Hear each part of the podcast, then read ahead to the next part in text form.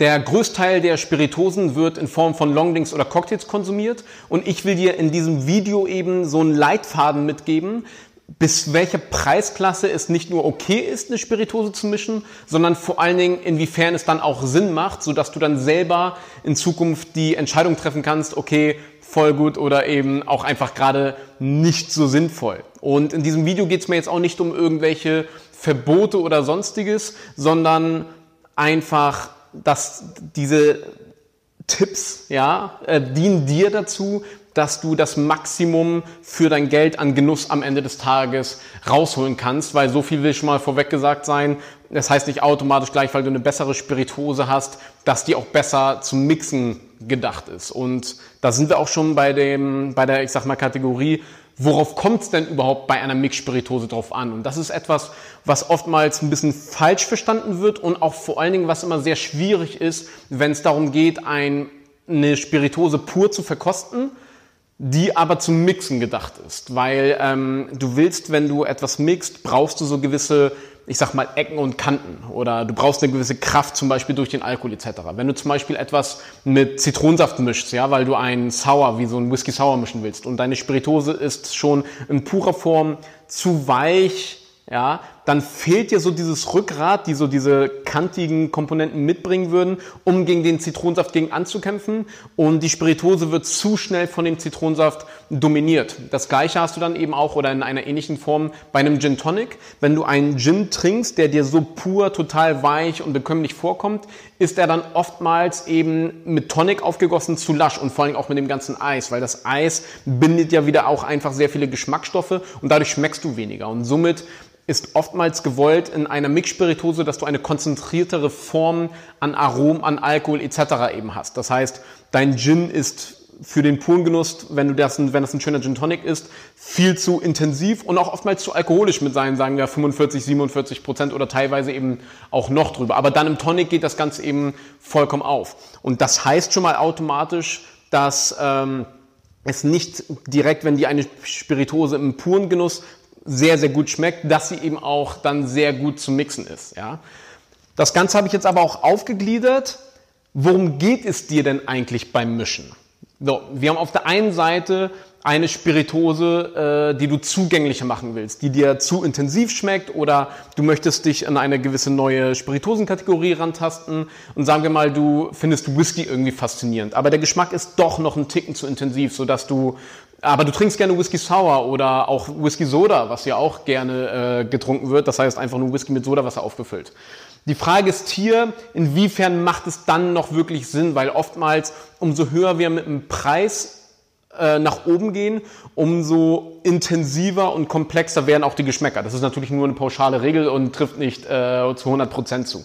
Und daher ist es nicht wirklich sinnvoll, wenn du gerade dich an eine, Spiritose rantasten willst, wirklich mehr als 20 bis 30 Euro für die Flasche auszugeben, weil wenn du dann so einen, keine Ahnung, 15 Jahre gelagerten Single Malt Whisky hast und den, äh, der dann sehr äh, einfach sehr kräftig im Geschmack ist und den dann eben also sehr viel im Geschmack ist. Und wenn du den dann mit Sodawasser auffüllst, dann entfernst du dich ja wieder zu den zugänglichen, weil es einfach intensiver eben ist. Während leichte, junge Qualitäten deutlich fruchtiger und leichter eben auch sind und dadurch gerade für den Anfang dann eben auch besser für den Einstieg geeignet sind. Ähm, wenn wir jetzt hier, ach, nochmal ganz kurz, die Preisvorschläge, die ich mache, sind nur so grobe Richtlinien, dass du ungefähr Bescheid weißt. Ja, da, das kann, das ist natürlich äh, ein pauschales Beispiel und trifft auch nicht auf 100 Prozent zu. Wenn es dir darum geht, du möchtest einfach was Erfrischendes trinken, wie ein Gin Tonic oder was Durst, Durstlöschendes etc., da habe ich jetzt als Preisklasse mal so angegeben 15 bis 30 Euro.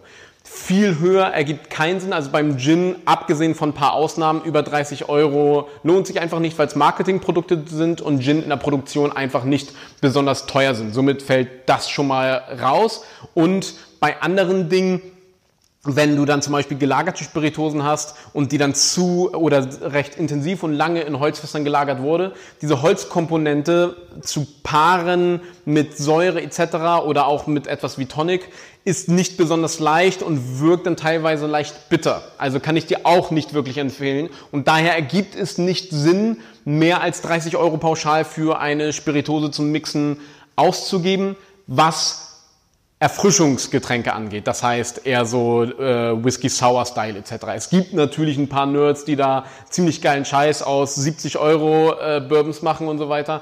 Aber wie sinnvoll das ist und gerade für den Anfang würde ich erstmal die Finger von lassen und das äh, da sozusagen den Profis überlassen und da dann mal in der Bar irgendeine coole, interessante Variante herausfinden. Aber so generell für dich 15 bis 30 Euro bist du komplett gut aufgehoben. Wenn es dir jetzt nur um die Wirkung geht, sprich ums Besaufen, habe ich jetzt einfach mal keinen Preis angegeben, weil naja, wenn es dir nur ums Besaufen geht, äh, pff, Kannst ja auch einfach nur äh, billigen Wodka saufen, ist ja trotzdem eine total klare Spiritose, kriegst keine Kopfschmerzen oder weniger Kopfschmerzen, ja. Ähm, das heißt, wenn es dir nur um die Wirkung geht, bin ich einfach dein falscher Ansprechpartner. Und äh, Genuss, mit Genuss meine ich, weil wir sind ja trotzdem bei Mixspiritosen, beim Genuss meine ich komplexe Cocktails, also so ein bekanntes Beispiel wie ein Manhattan oder ein Old Fashion und so weiter, ähm, wo wirklich die Basisspirituose der Star ist, sag ich mal und wo es dir da einfach nur geht, neue Welten durchs Mixen sozusagen zu eröffnen, indem du einzelne Zutaten in geringen Mengen hinzugibst, um das Aroma nochmal zu entfalten. Und da ganz ehrlich, Open End, also wie sinnvoll das ist, hängt einfach ein bisschen von deinem Budget drauf ab, aber mit die abgefahrensten Cocktails, die ich hatte, haben wir mit irgendwelchen total dekadent mit irgendwelchen 200 Euro Spiritosen ähm, vermixt.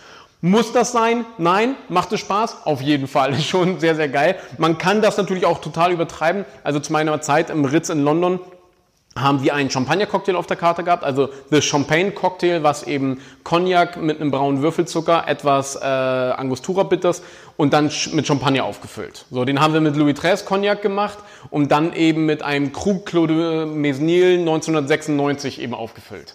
So, ähm, war der Drink geil? Ja, war geil, aber vor allen Dingen eher so der Gedanke, guck mal, was ich da Geiles trinke. Und man muss sich auch ganz ehrlich sagen, wenn du so einen geilen Cognac hast und wenn du so einen geilen Champagner hast, trink das Zeug lieber einfach alleine. Schmeckt auf jeden Fall geiler, als dann kombiniert mit Bitters und sonstigem. Das sprich, es ist alleine geiler. Ja, bestell dir jeweils ein Glas lieber separat, anstatt dann irgendwie einen Cocktail für 1800 Pfund zu bestellen. Muss ich da auch sagen. Also es gibt da trotzdem einfach eine Grenze und irgendwann ähm, sind wir dann einfach nur im Bereich Dekadenz. Ja, und das ist mir hier in, diesem, äh, in dieser Folge eben auch ganz wichtig, dir einfach einen Leitfaden mitzugeben. Wo ist es sinnvoll, eine Spirituose zu mischen und wo wirkst du dann einfach nach außen einfach wie ein, äh, wie ein dekadenter Angeber oder so, den dann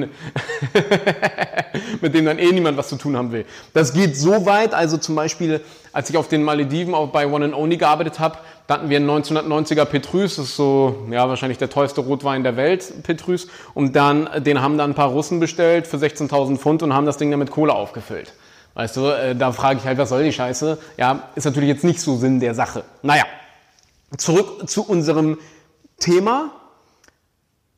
Diese, diese grobe Richtlinie finanziell soll die einfach und auch meine Erklärung dazu sollen die einfach dazu dienen, dass du selber gut entscheiden kannst, okay, passt, passt eben nicht und bedenke dabei eben auch wirklich, dass du gerade wenn du wirklich etwas vermixen willst mit Säure oder äh, als Longdrink, dass du eine gewisse Ecken und Kanten, ein gewisses Spiel da eben auch einfach brauchst. Und somit ist das Fazit der ganzen Sache. Eine teurere Spiritose heißt ja noch lange nicht, dass es ein besserer Drink wird. Und weil eine teure Spiritose heißt ja, heißt ja auch nicht automatisch, dass es eben eine hochwertigere Spiritose ist.